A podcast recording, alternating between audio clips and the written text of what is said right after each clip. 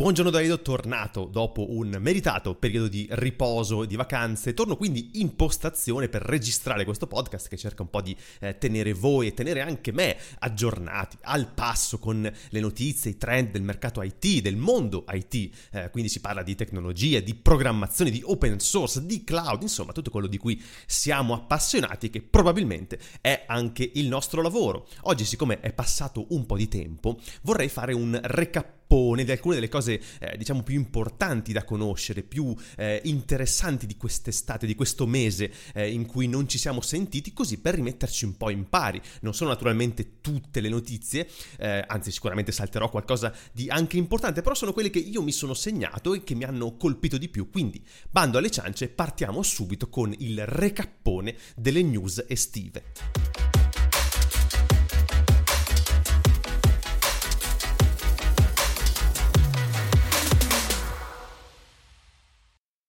Non potevamo non partire con il signor Elon Musk che definitivamente, ufficialmente ha cambiato il nome di Twitter e che oggi è diventato ufficialmente X, oggi insomma eh, da qualche tempo è ufficialmente diventato X, sta anche eh, cambiando tutti i loghi, togliendo tutti i riferimenti agli uccellini, ai tweet, sta cambiando tutte le parole in tutte le traduzioni, insomma un processo di eh, cambiamento totale che lo porterà quindi da Twitter alla sua eh, mitologica creatura che è X X, quindi ho scelto un articolo di The Verge per, eh, diciamo così, fare la somma dei punti più importanti, però mi sono segnato anche alcune cose. C'è stata naturalmente eh, la grande sfida, no? Musk ha sfidato Zuckerberg a un combattimento di MMA, però poi si è tirato indietro, ha inventato delle scuse e eh, ha cambiato anche varie volte le condizioni di questo match. Peraltro il 14 agosto ha scritto un tweet eh, dove eh, avrebbe chiesto a Tesla, quindi a una Tesla guida autonoma, di guidare fino alla casa di Zuckerberg e di voler fare live streaming dell'intero percorso in tempo reale per poi eh, suonare a casa di Zuckerberg e fare pratica a casa sua. Naturalmente a questo punto Zuckerberg ha detto che Musk non è serio e quindi ha chiesto di dimenticare tutto e smettere di parlarne. Non solo, poi X ha eh, apparentemente cancellato migliaia di foto e link eh, dal suo social network, rendendo impossibile recuperare i, alcuni vecchi post, eh, i post più vecchi del 2014. E questo problema sembrava essere dovuto a un bug nel, eh, nel dominio di accorciamento no, di, di, di, di, quello che era Twitter, no, t.co, che ha smesso di di funzionare per i post pubblicati prima appunto del dicembre 2014, ma eh, adesso in questo momento eh, il problema sembrerebbe essere stato risolto, ma inizialmente insomma sembrava essere abbastanza serio e solo alcune immagini famose come il selfie, eh, quello di Ellen DeGeneres agli Oscar 2014 e l'abbraccio eh, di Barack Obama dopo la rielezione del 2012, quelle erano state ripristinate, però eh, si pensa manualmente, non automaticamente, insomma pare comunque che ah, in questo momento la cosa sia rientrata. X ha anche annunciato che TweetDeck, che è quel, eh, quello strumento per gestire più account e monitorare più notizie, eh, sarà disponibile soltanto per gli utenti che pagano un abbonamento mensile. Inoltre X ha anche riattivato alcuni account neonazisti che erano stati sospesi eh, da Twitter in precedenza, tra cui quello di Richard Spencer, che è uno dei leader dell'alt-right americana. Oh, Web Environment Integrity, o WEI, WEI, è una proposta di API di Google per Chrome per consentire ai siti web di verificare l'autenticità del dispositivo e del software usati dagli utenti per eh, accedere, per visitare le pagine tramite un token firmato digitalmente da una terza parte. Qui ho scelto eh, un articolo che trovate su Ars Technica che si chiama Google's Nightmare Web Integrity API wants a DRM gatekeeper for the web. L'obiettivo dichiarato di WEI è di di prevenire le interazioni fasulle o illeciti sui siti web come i bot, il phishing, il furto di account, insomma il, anche cheating no? nei, nei, videogiochi e, e, il traffico che è non umano, quindi generato da bot, sugli advertising. E questa proposta è stata fortemente criticata da diverse organizzazioni e da sviluppatori di browser che la considerano appunto, come poi trovate eh, sull'articolo di Ars Technica, una forma di DRM. Il DRM sarebbe il Digital Rights Management. Ecco, un DRM per siti web che potrebbe limitare la libertà e l'apertura del web. Ecco, alcune delle critiche eh, mosse a Way sono queste. Darebbe troppo potere alle terze parti che rilasciano il token, che quindi potrebbero decidere quali browser e quali dispositivi sono affidabili e quali no, e quindi bloccare l'accesso a determinati siti web, poi violerebbe la privacy degli utenti perché rivelerebbe informazioni sensibili sul dispositivo e, e, e, sul software a siti web che potrebbero poi usarle per scopi malefici o commerciali, no? cosiddetto fingerprinting. Oggi eh, con il browser si possono avere alcune informazioni sui device degli utenti ma sono limitate, invece con questa API, con questo strumento, le informazioni raccolte sul device e sul software dell'utente sarebbero ancora più profonde. Poi sarebbe inutile o inefficace contro le minacce che proprio che vuole con- contrastare, visto che i token potrebbero comunque essere falsificati o aggirati da um, forme di attacco più sofisticate. E poi sarebbe un abuso di posizione dominante da parte di Google, che è l'azienda che ha proposto queste API e eh, che controlla la maggior parte del mercato naturalmente con il suo eh, browser Chrome. Comunque poi alcuni dei browser eh, più popolari si sono opposti a Way e questi, eh, tra questi troviamo Mozilla Firefox, troviamo Vivaldi che è una, eh, un derivato praticamente di Opera, del browser Opera, e troviamo anche Brave. Ecco, anche la eh, Free Software Foundation e l'Electronic Frontier Foundation hanno espresso la loro contrarietà all'API. In questo momento la proposta di Way non è stata ancora approvata da nessun organismo standardizzatore, come per esempio il V3C, il World Wide Web Consortium, e non è stata implementata in nessun browser, però c'è un'iniziale implementazione in Chromium che potrebbe poi arrivare su Chrome. Oh, passiamo a un sito che visitiamo poco spesso che è ABC News, che contiene informazioni eh, anche finanziarie, oltre che politiche e economiche, perché effettivamente dobbiamo parlare di un, di un, fatto che riguarda l'economia e la finanza, ma anche l'hardware. E parliamo di Intel, perché Intel ha rinunciato all'acquisizione di Tower Semiconductor, che è una società israeliana che produce chip analogici e misti, a causa dell'impossibilità di ottenere le approvazioni normative richieste, in particolare da parte della Cina. È stata la Cina che ha proprio eh, praticamente bloccato questa acquisizione eh, gigantesca. Infatti questa operazione era un'operazione da 5.4 miliardi di dollari e faceva parte di questa strategia di Intel per entrare nel mercato delle fonderie, quindi eh, fare concorrenza per esempio a TSMC e poi offrire servizi di produzione di chip a terzi. Infatti Tower è uno dei principali produttori di chip analogici e i chip analogici sono usati in settori come l'automotive, l'aerospaziale, la medicina medicina e le telecomunicazioni. Intel quindi ha dovuto pagare una penale di 353 milioni di dollari a Tower Semiconductor per la mancata acquisizione, per la risoluzione di questo accordo, ma il danno maggiore potrebbe essere quello reputazionale e competitivo, infatti Intel puntava molto su questa acquisizione. Intel potrebbe perdere una fetta importante del mercato e dover affrontare poi una maggiore concorrenza da parte di altri attori come per esempio Samsung, Qualcomm e Nvidia. Intel comunque alla fine ha dichiarato di eh, rispettare Tower Semiconductor e quindi di voler cercare altre opportunità di collaborazione in futuro.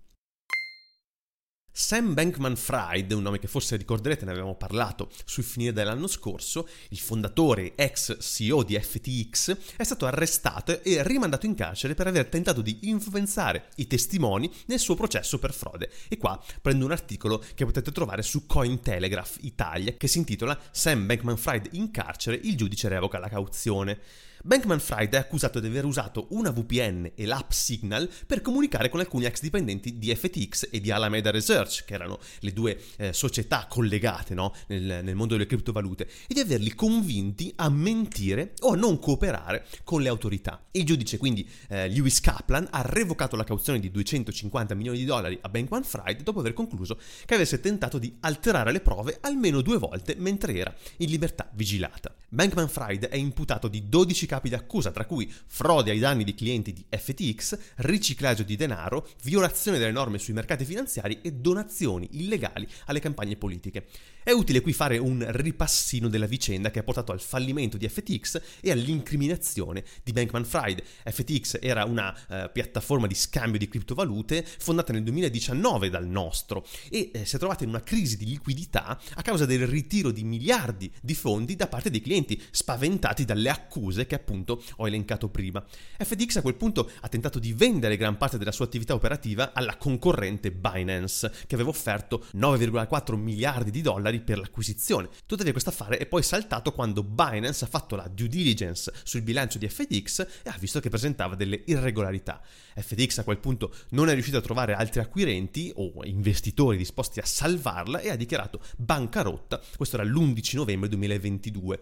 Bankman Friday si dichiara innocente e sostiene di essere vittima di una persecuzione politica da parte del governo statunitense. Se eh, venisse condannato su tutti i capi d'accusa, Bankman Friday rischia fino a 115 anni di prigione.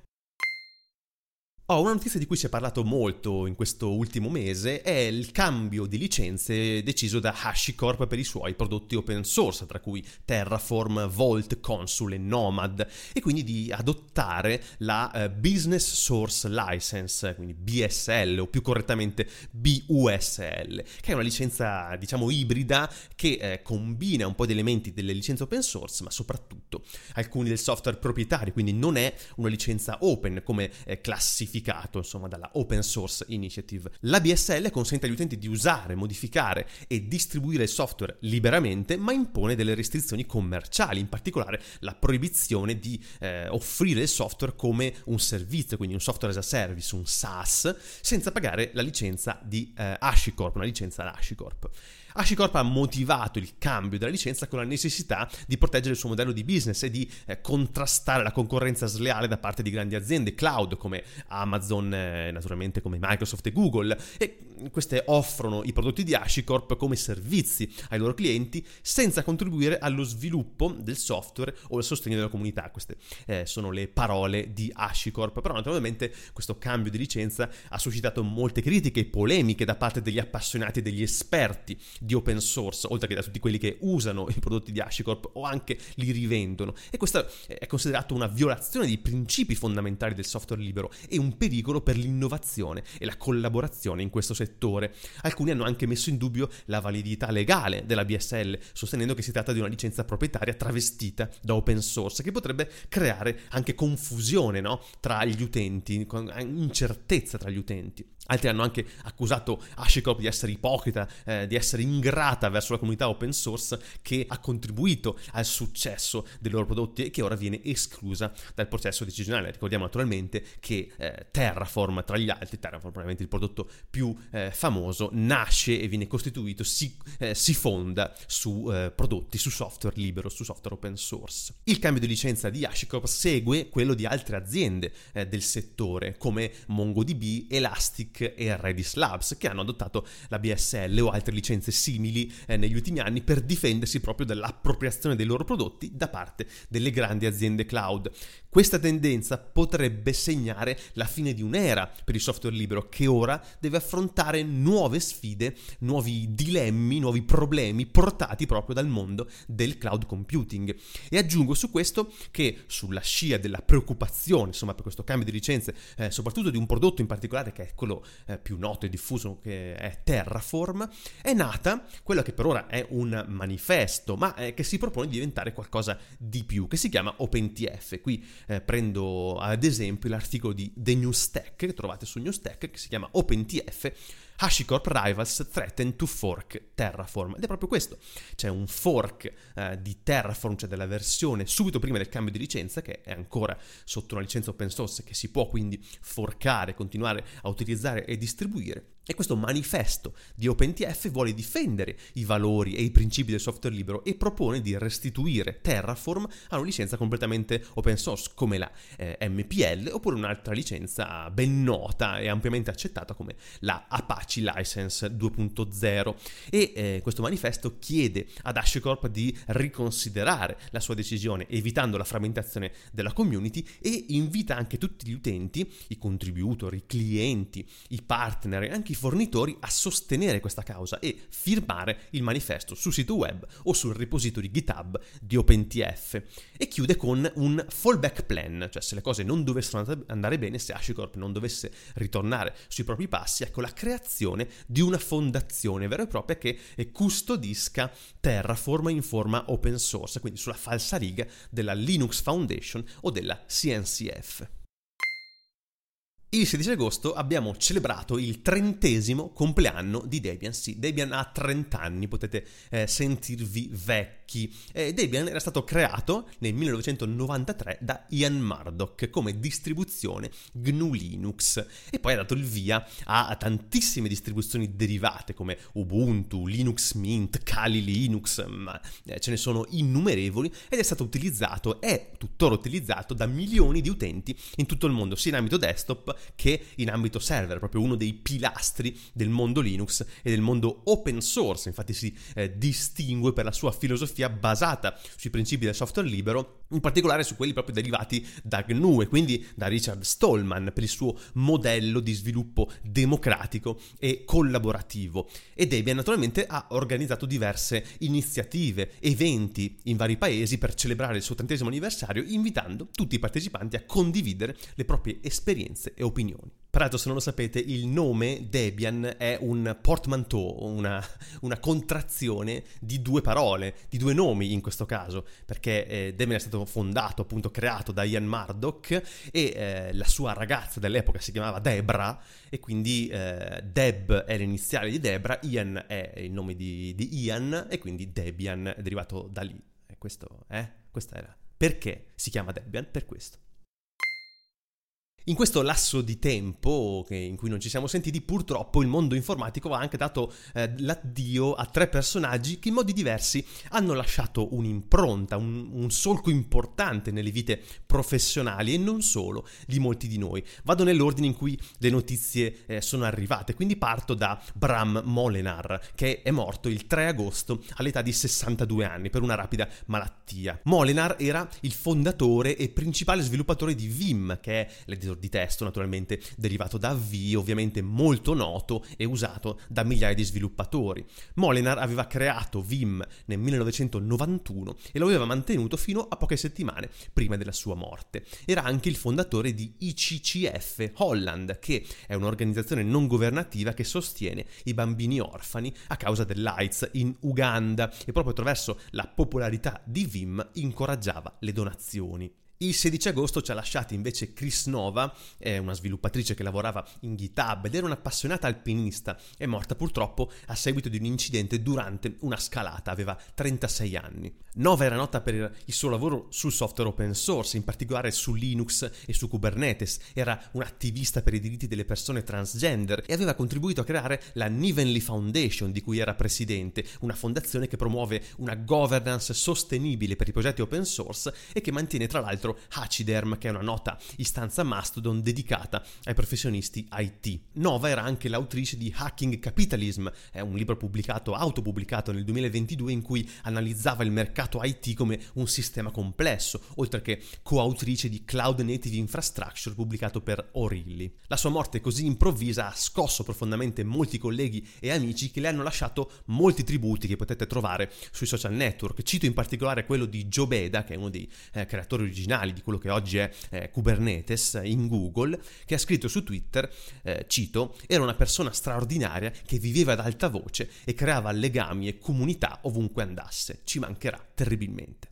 Pochi giorni fa invece è arrivata la notizia della morte di John Warnock, che era stato il cofondatore di Adobe Systems, che è morto il 19 agosto a 82 anni. Warnock aveva fondato Adobe nel 1982 insieme a Charles Geschke e il loro primo prodotto era stato Adobe PostScript, che fu una tecnologia rivoluzionaria per la stampa da desktop. E PostScript è proprio un linguaggio di programmazione che è diventato uno standard per descrivere pagine e immagini, che poi naturalmente fu alla base di PDF. E Warnock l'aveva creato nel 1976 quando lavorava per una compagnia di computer grafica e che poi perfezionò in Xerox prima di uscirne e creare Adobe. Warnock si ritirò da CEO di Adobe nel 2000 e fu presidente del consiglio di amministrazione fino al 2017 e membro del consiglio fino alla sua morte. Nel corso della sua carriera ha vinto numerosi riconoscimenti prestigiosi, oltre che lauree ad honorem, ed era un membro della National Academy of Engineering e dell'American Academy of Arts and Sciences. Chiudiamo invece con una notizia di cyber security arrivata a Ferragosto. C'è stato un attacco ransomware che ha colpito Postel, che è una società di poste italiane che si occupa di gestione documentale. Qui cito un articolo del Post, che trovate sul Post, che si intitola È stato rivendicato un attacco informatico contro una società di poste italiane, articolo del 16 agosto. Peraltro mi stavo per complimentare con il Post perché nel sottotitolo ha scritto un gruppo di criminali informatici, quindi molto bene Purtroppo però devo ritirare i complimenti perché l'articolo si apre con il gruppo di hacker, quindi qui non meno bene il post, eh? attenzione. Attenzione, le parole sono importanti. Quindi un gruppo di cybercriminali, ecco, chiamato Medusa Locker, ha rivendicato l'attacco e ha chiesto un riscatto di 500.000 dollari per non pubblicare eh, tutti i dati online. Come dimostrazione ha pubblicato un estratto dei dati sottratti. E Christian Bernieri, che è un esperto di cybersecurity che fa molta divulgazione online sul tema, ha per primo notato e informato di questo fatto su Twitter o, o, su X, insomma, e ha evidenziato che fra i dati raccolti ci sono moltissimi dati sensibili, come documenti di identità, corrispondenza interna riservata, dati dell'ufficio del personale, permessi, sanzioni disciplinari, eccetera, eccetera. Postel ha dichiarato di aver interrotto le attività produttive e di aver avviato verifiche e azioni di mitigazione. Ha dichiarato anche che al momento risultano essere interessati soltanto dati interni all'azienda. Ora mancano due giorni all'ultimatum di Medusa prima della pubblicazione dei dati integrali, quindi se siete interessati a seguire come sta andando vi invito a seguire Bernieri sui suoi social o il blog Red Hot Cyber, qui adesso vedete un stato dell'ultimo articolo su Postel, eh, questo blog blog sta trattando nel dettaglio la vicenda, quindi è una vicenda naturalmente molto importante e molto preoccupante. Io mi fermo qui, spero sia stata gradita questa puntata di recappone delle notizie estive eh, più importanti o più interessanti, o almeno quelle che mi hanno colpito di più e che penso che avranno una eco nei prossimi mesi, che quindi potremo seguire con la ripresa della programmazione, diciamo così, canonica di questo podcast che ogni giorno spero vi tenga informati sulle novità del, del mondo IT e a me stesso costringa ad andare a informarsi quotidianamente. Quindi grazie per avermi seguito fin qui e ci sentiamo alla prossima.